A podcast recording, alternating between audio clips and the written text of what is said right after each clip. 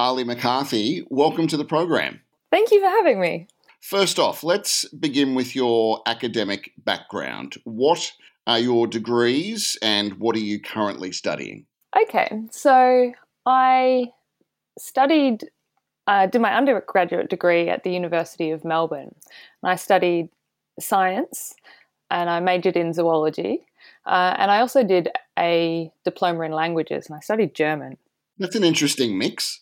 Yeah, yeah. So when I was in high school, I knew I liked science and I knew I liked biology in particular, but was sort of open to just about anything. I guess my other favorite subject was German. And I'd been to Germany, and in between finishing school and starting university, I also spent eight months in Germany working at a boarding school for disabled children. So I had a lot of connections to Germany, and that was something that I wanted to pursue. So I continued that at university as well. And you're currently in Cambridge. What's your degree that you're studying there? Yeah, so I'm doing a PhD in zoology, and also I'm based at the British Antarctic Survey, uh, who are also in Cambridge. And I did, before I moved to the UK, I did do a master's in marine and Antarctic science uh, at the University of Tasmania in Hobart. So, okay, just did a little master's, yes. so I was I was already interested in uh, Antarctic science and marine biology before before I came to Cambridge, uh, and but Cambridge because the British Antarctic Survey is a fantastic place for me to be. Okay, so I, will get I will get to that later. I'd like to know um, your application process to become a John Monash scholar. Was that what what was it that made you think, you know what, I might I might have a crack at this because there aren't many that are given out. No. So it was partly or almost entirely circumstance. So I'd moved to the UK um, with my partner and I was looking for all kinds of work, but I had I had thought about doing a PhD, but I didn't want to do one unless I you know, I really thought that it was time. I didn't want to do it because it was the next thing and I didn't know what to do. So I tried a few other jobs and I realized that when I was job hunting, all the jobs I really wanted required a PhD. And I thought, actually, I'm in Cambridge. The British Antarctic Survey is right here. Um, I had a meeting with a couple of people who ended up becoming my supervisors and thought, yeah, you know what? This is this is the place. This is the time. I'm going to do it. It's time. Yeah. Uh, and then I thought, okay, well, there aren't many, um, you know, ways of funding being an uh, international student. And I thought, I've got nothing to lose. I just need to apply. And so I did. And that was a, it was a, a stressful, it was, yeah, it was a stressful time, but I also knew that applications take a lot of time and effort and you need people to review them. So I think all in all, not just the Monash application, but the university application, I think it was the equivalent of a part time job for about a year and a half. before I started in terms of the time that went into it. So, yeah, but you know, I thought there's nothing to lose. Oh, wow. How did you finally find out that um, you'd made it? So, I had the first round of interviews uh, because I was overseas were um, online. And that's I'd, I'd asked a, it was early in the morning and I asked a friend if I could use their office because so I could have a, good internet connection and um, the right sort of environment around me. And then uh, once I passed that round I was actually flown back to Australia for a face-to-face interview.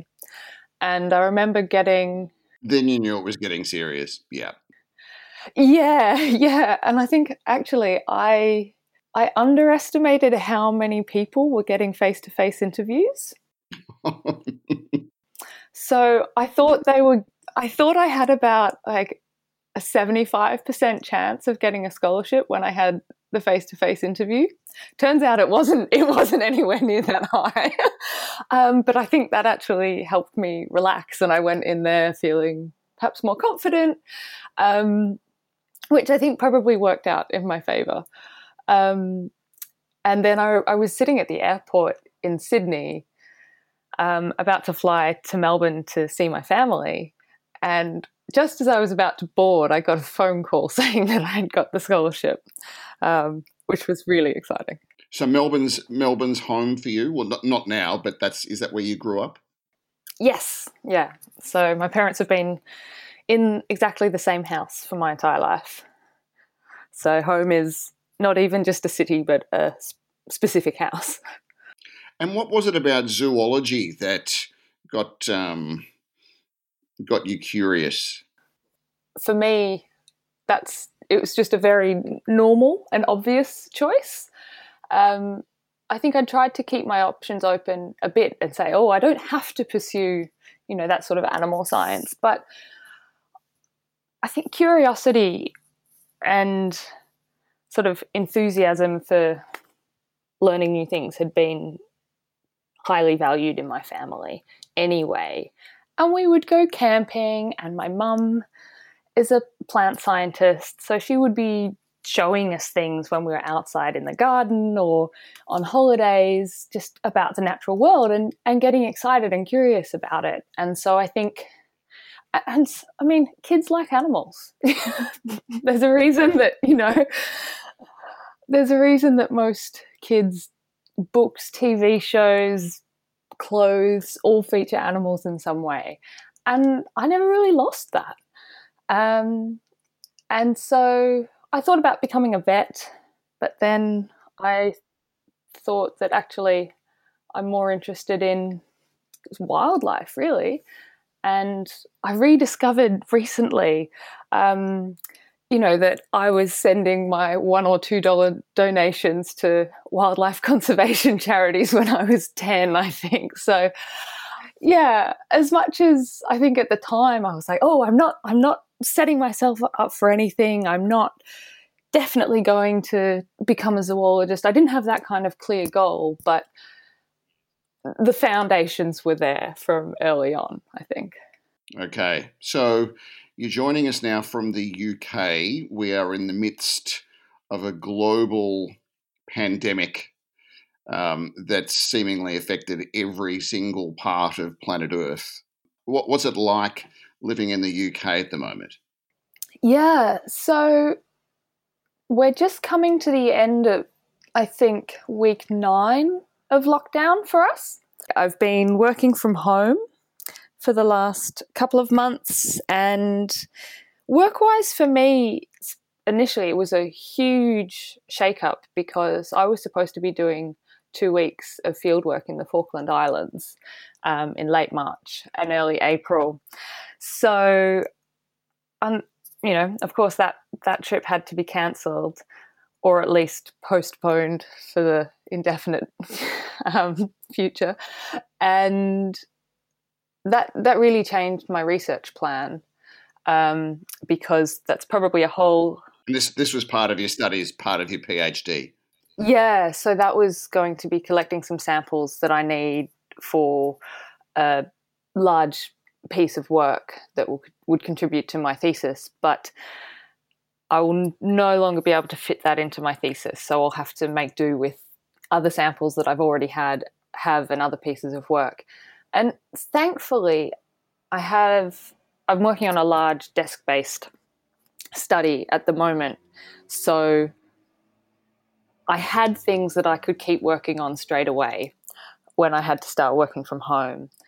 Um, but in the next few months, I am going to need to get back into the lab so I can keep working on some other aspects of my project, of my studies. Um, and I'm not entirely sure when that will happen or how. But so there is a bit of uncertainty, but I have had work to keep going on, which has been great. Because the people that work from home traditionally, it's like, okay, I've got a laptop, I've got an internet connection, I've got a phone. For you, you actually need to be out there. you you you need the outside world and the and the dirt between your toes to um, to, to to finish your work.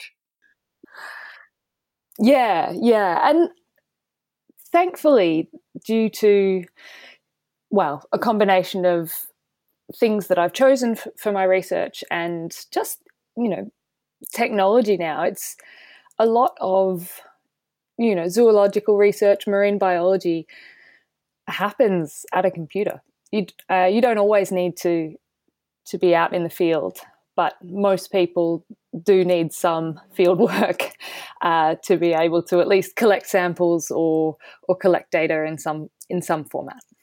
So, what is the actual topic of your thesis? So, I am trying to understand the risks of accidentally introducing non-native species to Antarctica. And I'm a marine biologist, so I look at marine species. And in particular, I look at things that live uh, stuck to the underside of ships and boats. So people are often aware of barnacles that will stick to ships. They also stick to whales, but um, there are all sorts of other things as well. Um, including algae and so seaweeds, as well as little things that are related to sand fleas that some people might know, um, as well as other little creatures that are related to jellyfish and corals, but they're soft. Um, and they, they say stuck to the ship. Um, and mussels, so the same kinds of mussels that we eat, uh, also like living on ships. Yeah. So all kinds of things can live on ships. And when the ships go all around the world, then they have the opportunity to move creatures all around the world. And invasive species, and I'm, I'm looking at these ones in particular, but if we move in Australia, we're very familiar with the concept of invasive species and how how much of a problem they can be if you introduce a new species and it just cane toads, carp, cane toads, rabbits, carp, you know, we've had a lot of them. And so we don't want to and, but Antarctica at the moment has no confirmed populations of non-native marine species and we want to keep it that way. And actually, in a similar way to trying to keep a pandemic under control, invasive species go through a similar cycle of exponent or can exponential growth um, in a new area. Is that when so- social distancing of non-invasive species comes into effect? Well, not not quite, but you need early detection so that you can find them and then you need to be able to contain the spread and then do something about it. And if you let it go too far, for example, with cane toads, then you have a situation where we can't get rid of them. We just have to try and manage it and minimize the impacts. So, can you weave in into your thesis any of this COVID 19 business, like the learnings of social distancing and isolation and flattening the curve. Can you bring that into your research paper? I'm not sure, although I did uh, see a paper recently that was about invasive species, and when they had written it, they had used the analogy of, of a pandemic and went into a bit of detail about what that might look like. Uh, but in between when they wrote it and when it was actually published, we'd had the COVID 19 pandemic, and they thought, oh, we really didn't need the rest of those explanatory sentences because everyone gets it now. I asked you before we came on air w- whether you'd actually been to Antarctica, and what was the answer? Sadly, no. Um, I think I've spent about 10 years trying to get there, and it hasn't happened yet. Um, I think I hope it will. How do you get there? There's a few ways. You go via like South America, or you know, via like Tassie, I suppose. Yeah. So, and actually, this comes uh, pretty closely to a lot of my research because I spend, at the moment, most of my days trying to understand how, the pathways that ships take to get to Antarctica because I'm trying to understand what they might be bringing with them. So, um, but so there, are, there are sort of two modes of transport. You can either go on a ship or you can fly. And then if you're on a ship, or actually either, you either sort of go through South America and either uh, Chile, Argentina, or, or, sometimes just through the Falkland Islands. Um, or if you want to go come from the other side of the world and visit East Antarctica, then um, Australia, so Hobart, but also Perth has ships that go to Antarctica, and New Zealand has quite a few. Uh, South Africa also has uh, gateway ports, as they're known. So there are quite a few, but the vast majority of traffic uh, goes through South America. You you hear a lot in the media about climate change. Now, I don't want to open up a massive can of worms here, but can you give us your take on? Do you hear about the polar ice caps melting? Human influence changing the climate as a marine biologist, someone who's studying the science world, what is your take on our climate and our environment and whether it's changing? So it is undoubtedly changing. There's there's no question about that. And it's very obvious in places like the poles because you know, at, at freezing temperature, there's a really clear visual and physical indication of a change in temperature because if it's cold enough, you get ice. If it doesn't get cold enough, you don't get ice. So you can really see those changes. And they are they are happening. It's it's not it's not a future uh, change. It is happening now, and we are seeing ice loss or changes in duration of the ice. So it's not always sea ice isn't always in place all year round. In some places, it's there all the year. Um, in other places, it's not.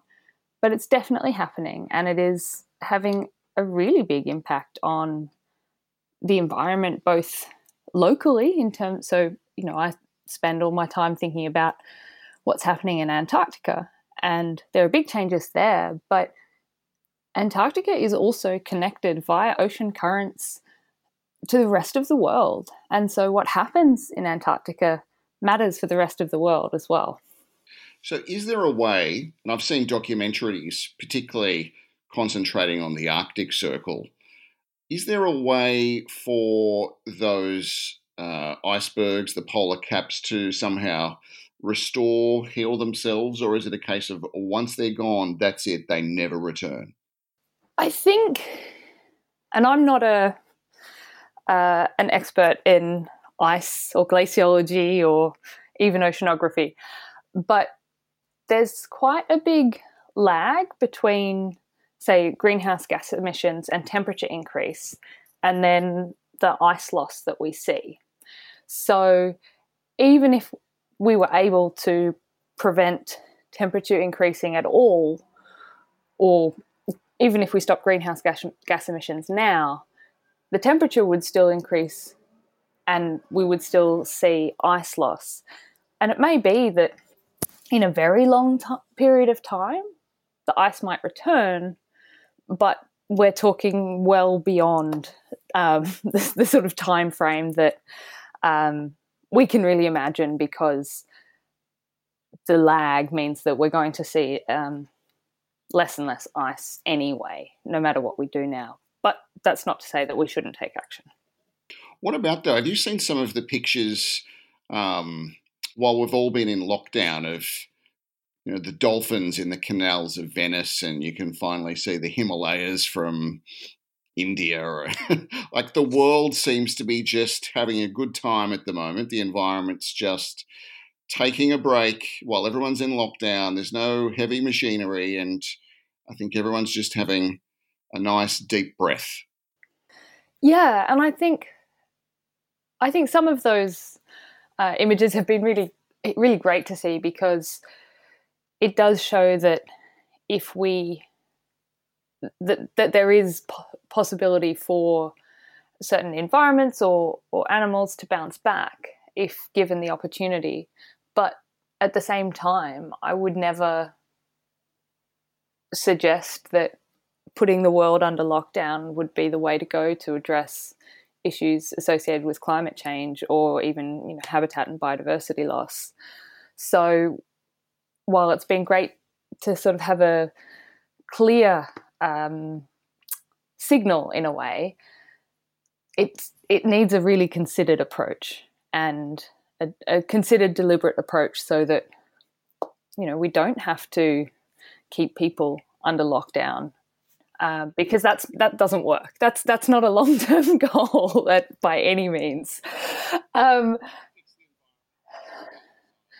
yeah, no, we can do both, and I think given that um, Australia as well as the UK and, and other countries are going to have a very serious period of rebuilding, I think we have an an opportunity to say when we rebuild, we need to rebuild in such a way that um, we take into account the impacts of the lifestyle that we currently have uh, on the environment and and the greater world. Um, and I think so. Something that I found really interesting was that just in lockdown in in different places, some places had a huge reduction in their greenhouse gas emissions because they'd already adopted, say, renewable energy sources which meant that most of their emissions came from transport. Whereas other countries or other regions didn't see such a large drop in, or proportionally anyway, drop in emissions because their primary energy sources uh, were, were not um, renewable or, you know, they emitted greenhouse gases. And I think that to me really highlighted that different places need a different different response and personal actions like reducing um, car use and that sort of thing are important everywhere, except that in some places that has a, a bigger impact than others, depending on other factors about that society. Now, I've got a note here saying you've got a side project on the go called Polar Alien Hunters. Mm. What on earth is that? well, um, yeah, polar alien hunters. Uh, we're still getting it up and running, but it's uh, really an educational and biosecurity engagement project about invasive species in polar regions. And it came about because uh, I was talking to a friend and we realized that we can say that we're biologists and we study invasive species in the polar regions, but that's a bit of a mouthful uh, invasive species um, or non-native species, excuse me, are also known as alien species. And so we thought, oh, we're, we're polar alien hunters. We are looking for these alien species.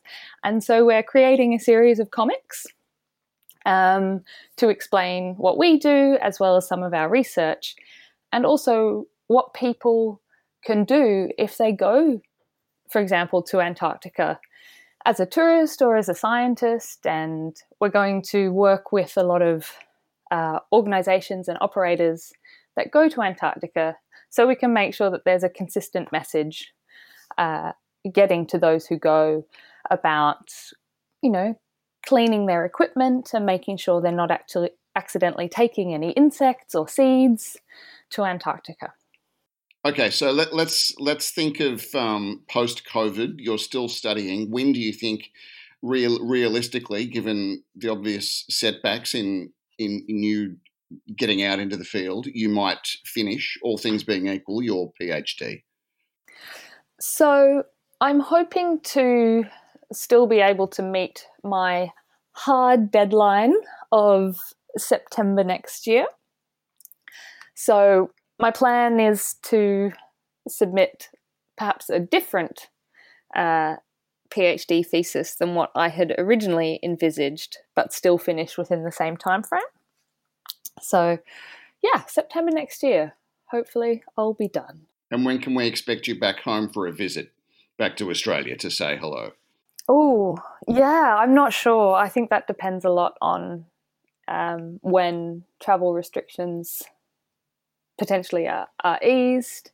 Um, I would really like to come back at least for a visit in the next, uh, you know, year and a half. But you know, sooner if possible. But who knows? It's hard to say right now. Okay, I want to finish on this question, and I've asked this of a, a few of the scholars. What's what's your advice to to students that are in their final year of school? The exams are coming up. They know they probably have to do something. They're not sure. Do you have any advice for them about how to either apply themselves or what might lie ahead? Yeah, so I think I probably have two um, two uh, suggestions or potentially pieces of advice based on on my experiences, and you know you, you do have to work hard, uh, do enough so that you can get good grades because that really does um, keep your options open, but at the same time I wasn't I was never the very best student. You can still be a very good student without being the very very best. So make sure you take the time to do things that that keep you sane and that that make you happy as well. Um, and and that that's a really important thing. But also, if you don't know what you're going to be doing, that doesn't matter. I I went to university studying a wide range of things. You know, in my first year, I was doing biology and psychology and chemistry and German. And I did a few other art subjects as well along the way.